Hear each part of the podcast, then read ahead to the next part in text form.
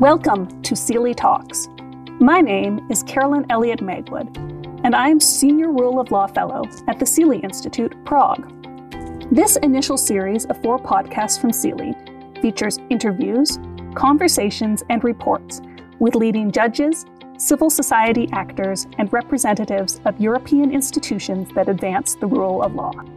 Coming up in this final episode in the series, I talk to Andrea Huber at the OSCE's Office for Democratic Institution and Human Rights, which has been both a monitor and a barometer of challenges to the rule of law resulting from the COVID 19 pandemic.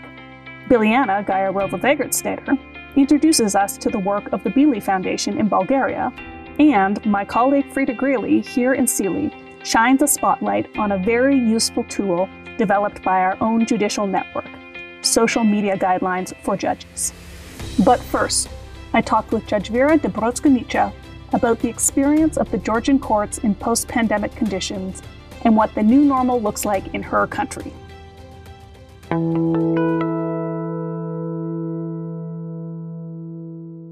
Everyone who enters a court building here is checked for a temperature, has the obligation to wear a mask, and is provided with a mask if necessary, as well as undergoes hand disinfection with a special spray.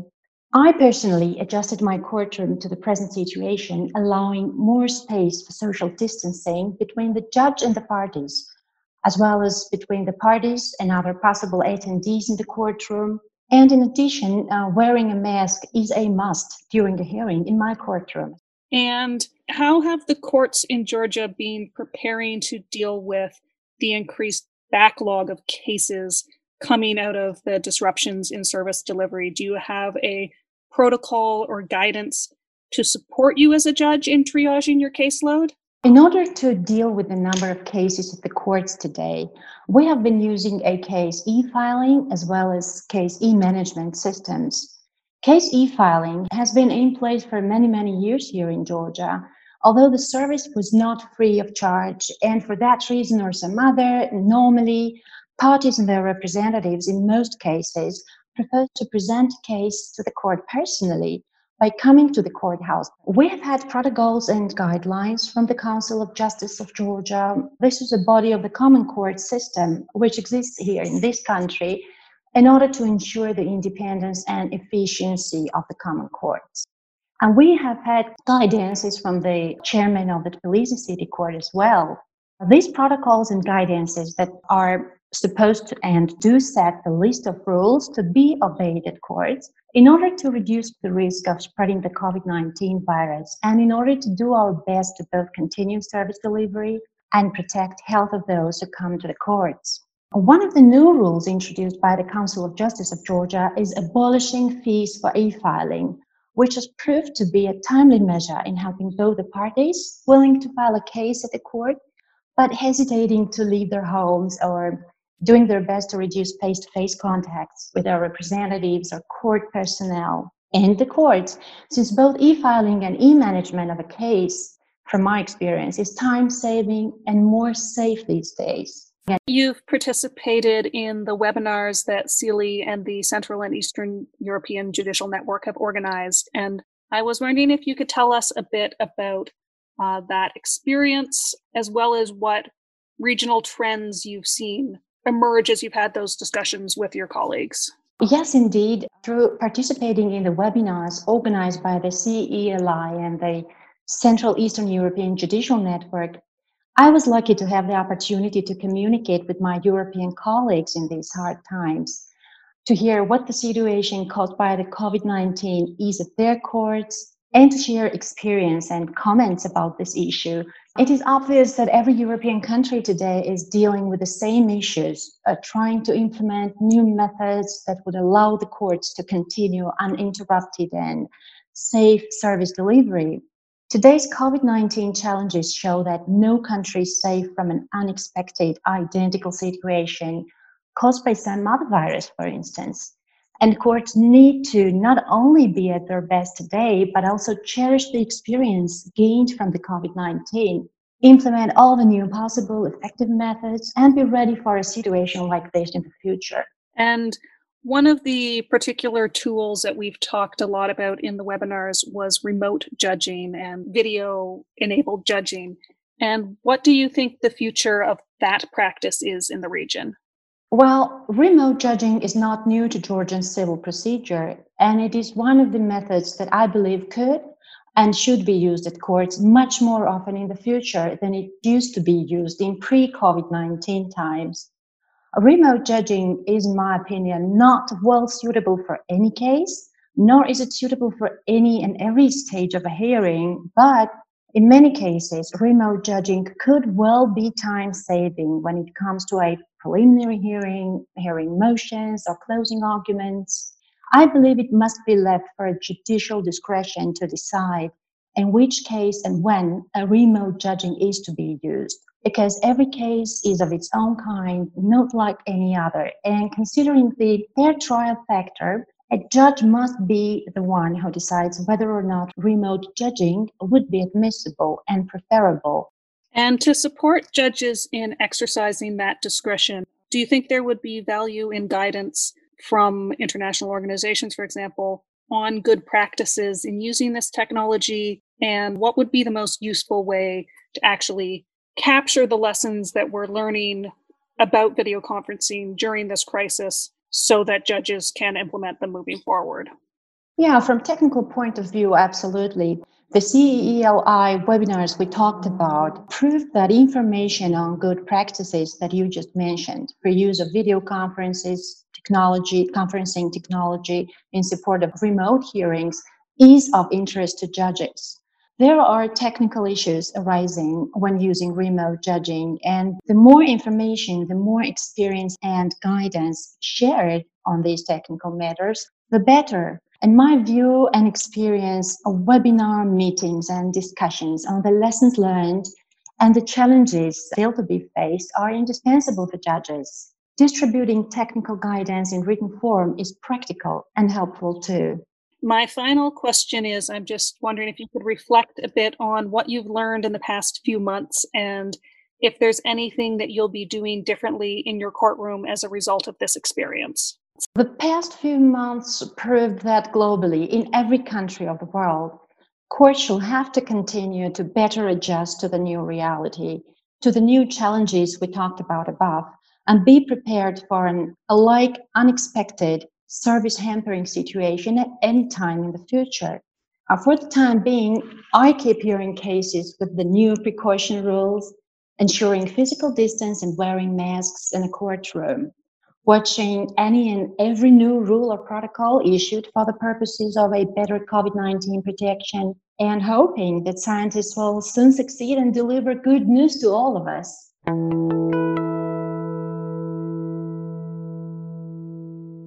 Thank you, Judge Dobrotska Nietzsche. The practices of courts in the region under post pandemic conditions will be an evolving story that we'll be keeping a close watch on here at CEELI. Another organization that's been monitoring how courts are adapting to the changes in the epidemiological situation across Europe is the OSCE's Office for Democratic Institutions and Human Rights. I spoke to Andrea Huber, the deputy chief of ODIHR's Rule of Law Unit, about these matters. We started with an overview of her own role and that of ODIHR more generally. My work at ODIHR is focused very much on judicial independence, the work of the courts, and a bit of criminal justice. I also work on gender diversity and justice, which is a portfolio in which we are trying to promote that women judges and prosecutors have a more equal representation in the judiciary and that there's also more diversity. Sadly, in many countries, even where you have 50% of women judges, it doesn't mean that they're equally represented in more senior roles. So they're hardly ever court presidents, or um, there are very low numbers in constitutional courts, Supreme Courts. So we also have a portfolio trying to promote a better representation. There is a policy paper on our website and also a recently completed video clip. My work has also included some criminal justice aspects, which is one of my specialties, including a criminal justice forum in Central Asia, for example. But also, I have worked with our human rights department to identify systemic incentives for coercion or ill treatment. And what is ODIHR doing to help judiciaries prepare for coming out of the pandemic? As I mentioned, ODIHR's uh, rule of law unit uh, has traditionally focused on judicial independence, the work of courts, and fair trial rights. And of course, all of those are heavily affected by the COVID pandemic. And so, in the crisis, we saw it as uh, our job to assist participating states and the institutions in those participating states. And those, of course, importantly um, for us, include courts and judges in dealing with the unprecedented challenges that they've been facing in the pandemic. We started with this in early April with a first online meeting to discuss what those challenges are and how courts have tried to adapt and to exchange experiences in what worked well, what didn't work well. And then later in June, as the lockdown ended in a growing number of countries and courts prepared to reopen, we decided to refocus our work on the functioning of courts in the aftermath of the pandemic. What we're doing is mostly conducting research and we're organizing online consultations with judges, uh, members of judges associations, lawyers, NGOs, and also representatives from OSCE field operations. And we're trying to exchange experiences. We reached out early on to our partner organizations to ensure that we're not duplicating each other. And within this exercise, we came across CEELI Institute, of course, and uh, we're very pleased about the increased cooperation with the Institute as a result of this, as well as with various other organizations. So, what is the situation right now for courts now that we're three months into the pandemic? What's some of what you've been hearing in your consultations? Well, there are some overarching issues that have come up repeatedly and consistently. And one thing I would like to say at the outset is that any measures that are taken in the context of justice systems, of course, need to comply with international law. And the limitations on rights according to international law can only be temporary and they have to be limited to what is necessary and proportionate under the given circumstances. And that implies that there needs to be a regular review to check whether the measures indeed are still fulfilling these uh, requirements. As we're going through different phases of the pandemic, we constantly need to re-evaluate what measures are appropriate and permissible under international law. So at the height of the pandemic, when many countries had a complete lockdown, courts were closed or partly closed, of course, that required a quite extreme set of measures to still uphold justice. But now, as the courts are reopening and restrictions are eased, the same measures may not be applicable anymore. They may not be proportionate anymore, and so they're not permissible anymore. A second kind of big part in our consultations has been a conflict between the interest in certain centralized solutions in order to ensure that there's clarity and predictability of the decisions for the court users in particular, but at the same time, there needs to be enough flexibility for judges to take decisions on a case to case basis, take into account the specifics of the case, but also certain specificities of the courts with regard to their size, their location, or, or the type of the case. What challenges do you anticipate that judiciaries, courts, and litigants are going to face as they move out of the crisis stage of the pandemic? Most of the courts that uh, we have consulted are in some phase of transition right now, are seeing uh, four problems, I would say. One is how to ensure a health and safety protocol in the context of a reopening court.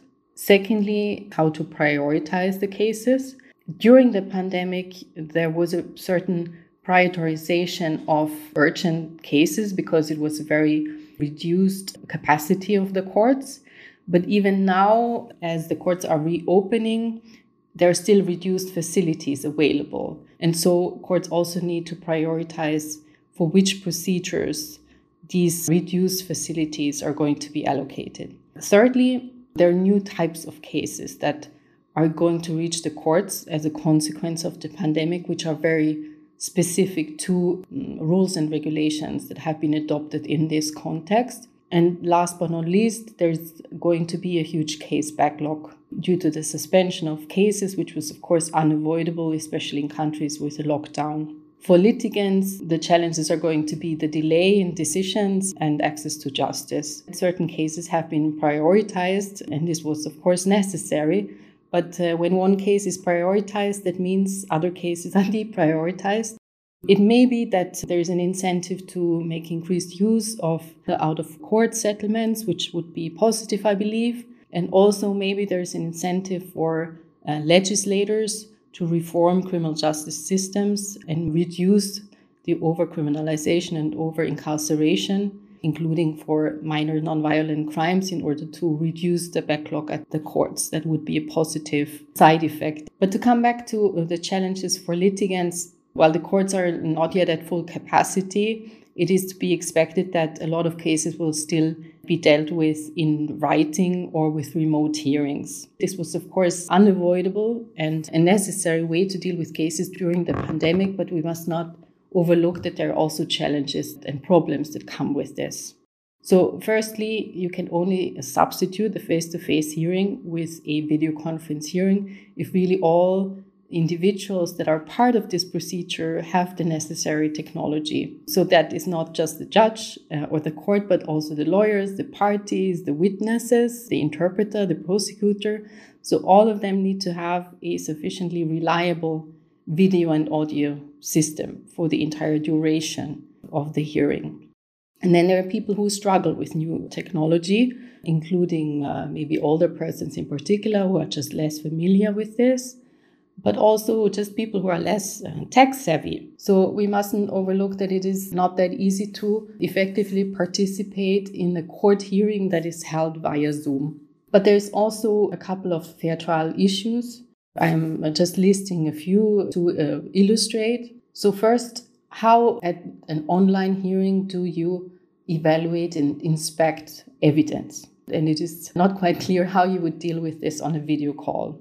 And then, very importantly, it is necessary that the lawyer and their client are able to communicate confidentially, including during trial. And so, this is also very challenging on the IT call. There are certain solutions, but they all come with problems. Of course, international law requires for a lot of hearings to be public, so there have to be solutions for that, uh, maybe with web streaming or so, but it's also not that obvious how to deal with it with a remote hearing. And then one thing we're particularly concerned about is the effectiveness of legal representation in such a setting. This is more than just conveying information. And so, for example, in a video conference, if you're a party of the proceeding, you cannot see the entire courtroom. And you also have problems to see the nonverbal cues that determine human interaction so much and that make it possible for you to maybe assess whether a person speaks the truth and whether there's something they're holding back. Some movement in the face might tell you a whole lot. Another uh, likely reality as we're moving forward will be new cases arising from challenges to emergency orders and I was wondering if you could speak a bit about what you've heard, what kind of new matters you anticipate coming into the courts, and any thoughts on how judiciary should be preparing for this kind of new class of cases. Well, there are two types of new cases which are the most obvious related to the pandemic. One is that there will be constitutional challenges of emergency legislation in many countries. And secondly, individuals have been sanctioned for breach of emergency measures and they might take remedies. And so that is the second kind of big new category of cases. For the latter, this includes excessive fines and other sanctions for violating quarantine or lockdown. And also, uh, some countries have introduced administrative or even criminal offenses for offenses like publication of false or distorted facts relating to the virus or relating to government policies. We've also seen individuals being sanctioned for breach of quarantine when they attended public assemblies, which of course is a human right and only necessary and proportionate uh, limitations are permissible. The second important thing, maybe to mention, is that cases that are not new in terms of their type may shift in terms of their numbers. And so during the height of the pandemic, many countries saw a decrease of criminality, but at the same time, an increase was very soon then reported on specific types of offenses such as domestic violence and hate crimes. And then also, sadly, crime adopts very quickly, and it did so in this pandemic in the shape of cybercrime. So, a lot of fake products were sold uh, in online scams, especially with protective equipment, medicine, etc. But also, um, sadly, child pornography online and such offenses. In the area of civil law, it is very clear that we have to expect an increase of labor law cases and employment uh, right cases, but also housing and evictions.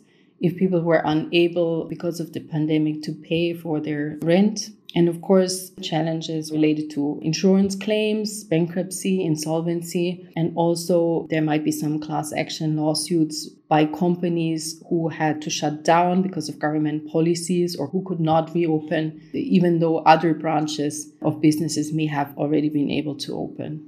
So, this is outlining the types of cases. How should judiciary prepare I think for starters, it would be good to immediately try to get some training opportunities, especially for these new types of cases. Unfortunately, states of emergency do not happen every day. So it is not surprising if judges do not have the related international law up their sleeves. Also, even if you were familiar with state of emergency related international standards, I think what we've seen in this pandemic is still very extraordinary and very different from other situations. But secondly, I think that judiciary will have to think probably of necessary adaptations in the case allocation.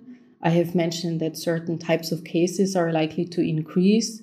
So there may be a need to have more judges dealing with those cases.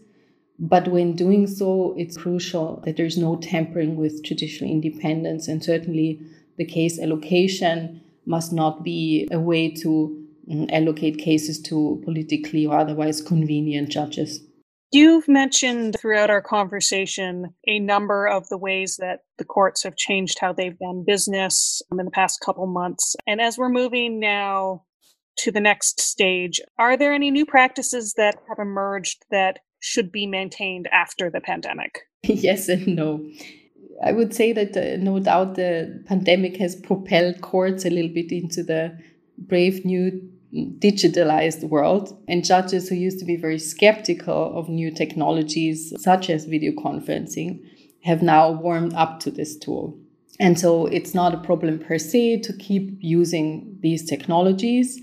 I think there will also be a realization that e-filing systems and remote access to case files, etc., is a positive thing. But on the other side, as I mentioned, fair trial rights are not perfectly observed in remote hearings. And so we need to keep this in mind and use the necessity and proportionality principle.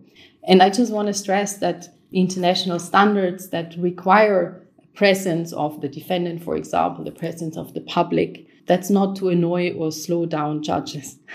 Just give an example. The right to be brought before a court after arrest means literally to be brought before the judge, not virtually. And one of the reasons for that is, of course, that this is the only way in which the judge might be able to tell whether the arrested person may have been ill treated or even tortured or it has been coerced into giving a confession.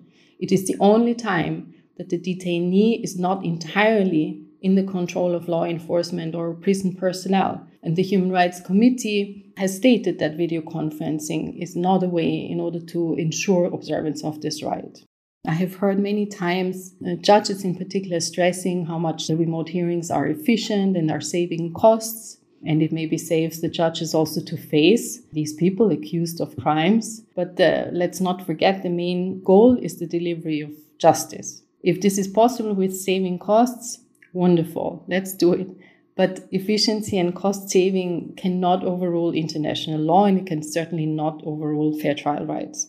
My final question is what have we learned from this crisis? What should courts, judges, governments, civil society be doing to be more prepared should this happen again or in a second wave?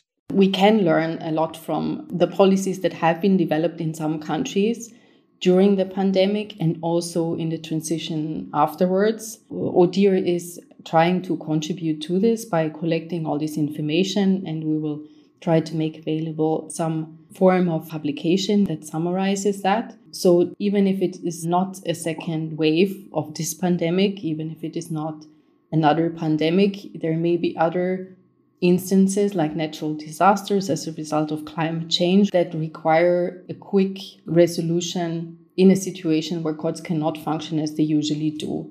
So I think it would be uh, sensible to consider what regulations you can put in place and also to review to what extent technology can be prepared to be at the ready for such situations, but also to carefully monitor and analyze the cases that have been considered by the justice system during this pandemic to learn from the mistakes. We see some studies which make clear that in remote hearings, maybe the chance of being acquitted is lower than if you're in a face to face hearing. And we really need to understand why that is the case and how to avoid this. It's also very possible that there has been discrimination of the justice system of certain groups, be that because of the ethical origin or because of sensory problems in a remote hearing. So we need to better understand what impact did the changes that were made during this pandemic have on the outcomes. So it's not just about ticking the boxes of procedures, but it is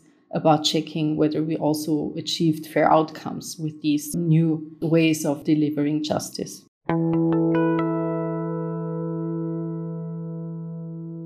Thank you, Andrea, for those insightful observations. As Andrea said, it will be crucial to continue to monitor the impact of measures taken in response to the global pandemic on fair outcomes and delivering justice. And we look forward to further findings from her and her office. Now to Bulgaria, where the Bili Foundation operates as an independent, nonpartisan organization working in the areas of judicial and legal reform, anti corruption, and civic education. Its founder, Biliana Gyaurova-Wegertseder, filed a special report on their mission and milestones. Bulgarian Institute for Legal Initiatives Foundation exists now for more than 10 years and is among the most recognizable NGOs in the country in a specific area. During our work, we have constantly tried to respond to the needs of our partners, to develop initiatives which are sustainable and can lead to a bigger change, and to never forget that education is key.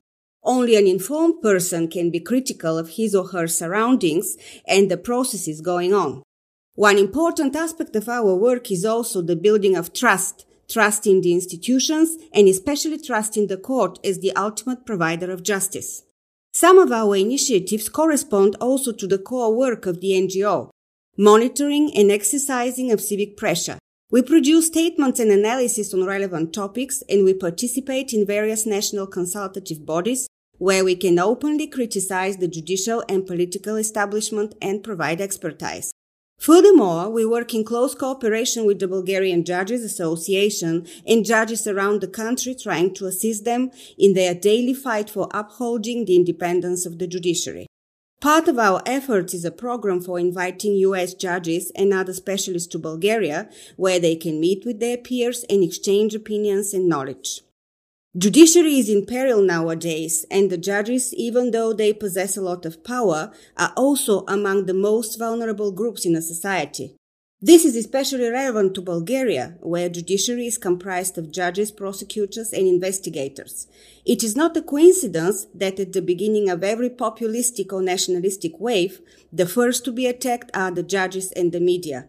Judges because of their independence and ultimate goal to protect the rule of law, and uphold equal justice in media because of its job to shed light over truth and ask the difficult and uncomfortable questions. In the last couple of years, the situation with the rule of law is steadily deteriorating, and this is relevant not only to Bulgaria. We observe that trust is shifting from the institutions, including the court, to unstructured groups of people or even parties which try to undermine the very meaning of the rule of law. Young democracies like ours are especially vulnerable to these processes. A logical question comes. Why is this happening? To a large extent, it is a result of specific social and political circumstances which lead to increased attacks against the rule of law. In that environment, active members of the civil society play a very important role. This big framework is especially relevant now, in the so-called new normal, the new reality, a life with a constant threat coming from COVID-19. This extraordinary situation has put courts and the judiciary to a test challenging the very substance of judges' work, public, impartial, and unbiased justice for all. It has also put on the scale fundamental values like basic human rights and freedoms and human life and existence. One cannot help but asking, should democracy and rule of law be sacrificed in the battle with the virus? The answer is that there is no singular approach in responding to that question. However, it should be absolutely clear that neither democratic achievements nor the rule of law should be suspended these days. On the contrary, the safeguarding of the rule of law, the independence of the judiciary and the judges should be a constant effort coming from all members of the society, and it should boil down to the clear understanding that it is the rule of law upholding the democracy, and without it, no liberty and progress can be achieved.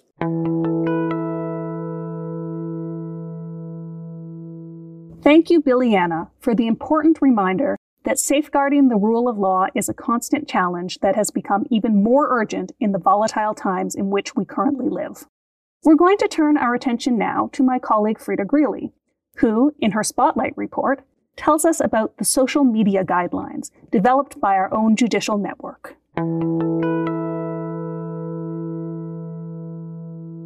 In this episode, I want to share with you some more work that the CEELI Institute has produced with a group of eight judges from the Judicial Network. And this is the publication of the practical guidelines on the use of social media by judges in a Central and Eastern European context.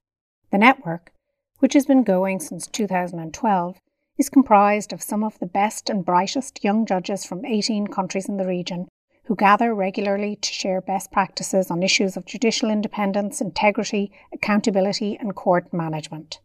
The guidelines recognise that participation on social media platforms is an intrinsic part of modern life.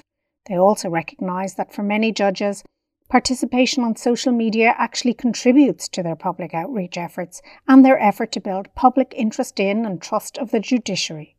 Since there's been very little specific standards or guidance to date regarding these issues, judges often have to come up with their own individual solutions or approaches, which might lead them into situations involving conflicts of interest and ethical dilemmas.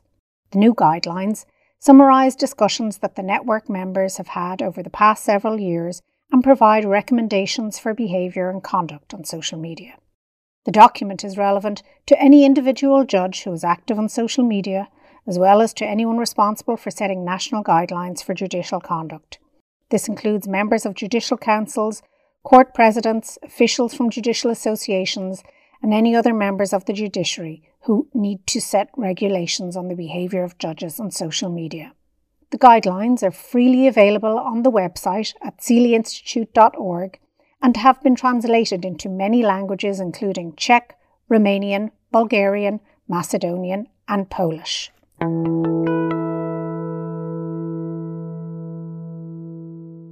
Thank you, Frida. And thank you to all our contributors, not just for this episode, but for this entire first series. This episode concludes this podcast series on safeguarding the rule of law in challenging times. This series was launched by CEELI to support and provide solidarity to members of the judiciary and to inform the public about increased challenges to the already fragile rule of law and administration of justice across Central and Eastern Europe arising from emergency COVID 19 measures.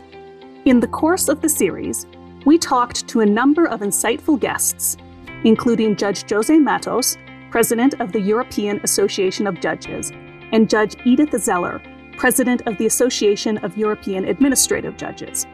Episode 1 examined the big picture of the state of the rule of law during this current pandemic, while episodes 2 and 3 dug into issues surrounding access to justice in criminal, administrative, and civil courts. Finally, today, we took a look at what comes next as countries exit lockdown. Along the way, we looked at the state of the law and heard some personal stories, which allowed us to examine the importance of maintaining judicial independence during a state of emergency, safeguarding defense rights in video link trials, and keeping court users safe from COVID 19 as operations resume. Whether you are a judge or a member of the public, we hope we provided you with some food for thought and a sense of collective endeavor in the continued efforts to advance the rule of law. As always, for more information, resources, and the transcript of the show, as well as for information on our next series, scheduled for the autumn of 2020, you can visit us at ceeliinstitute.org. This is CEELI Talks. Till next time, I'm Carolyn Elliott Megwood. Thanks for listening.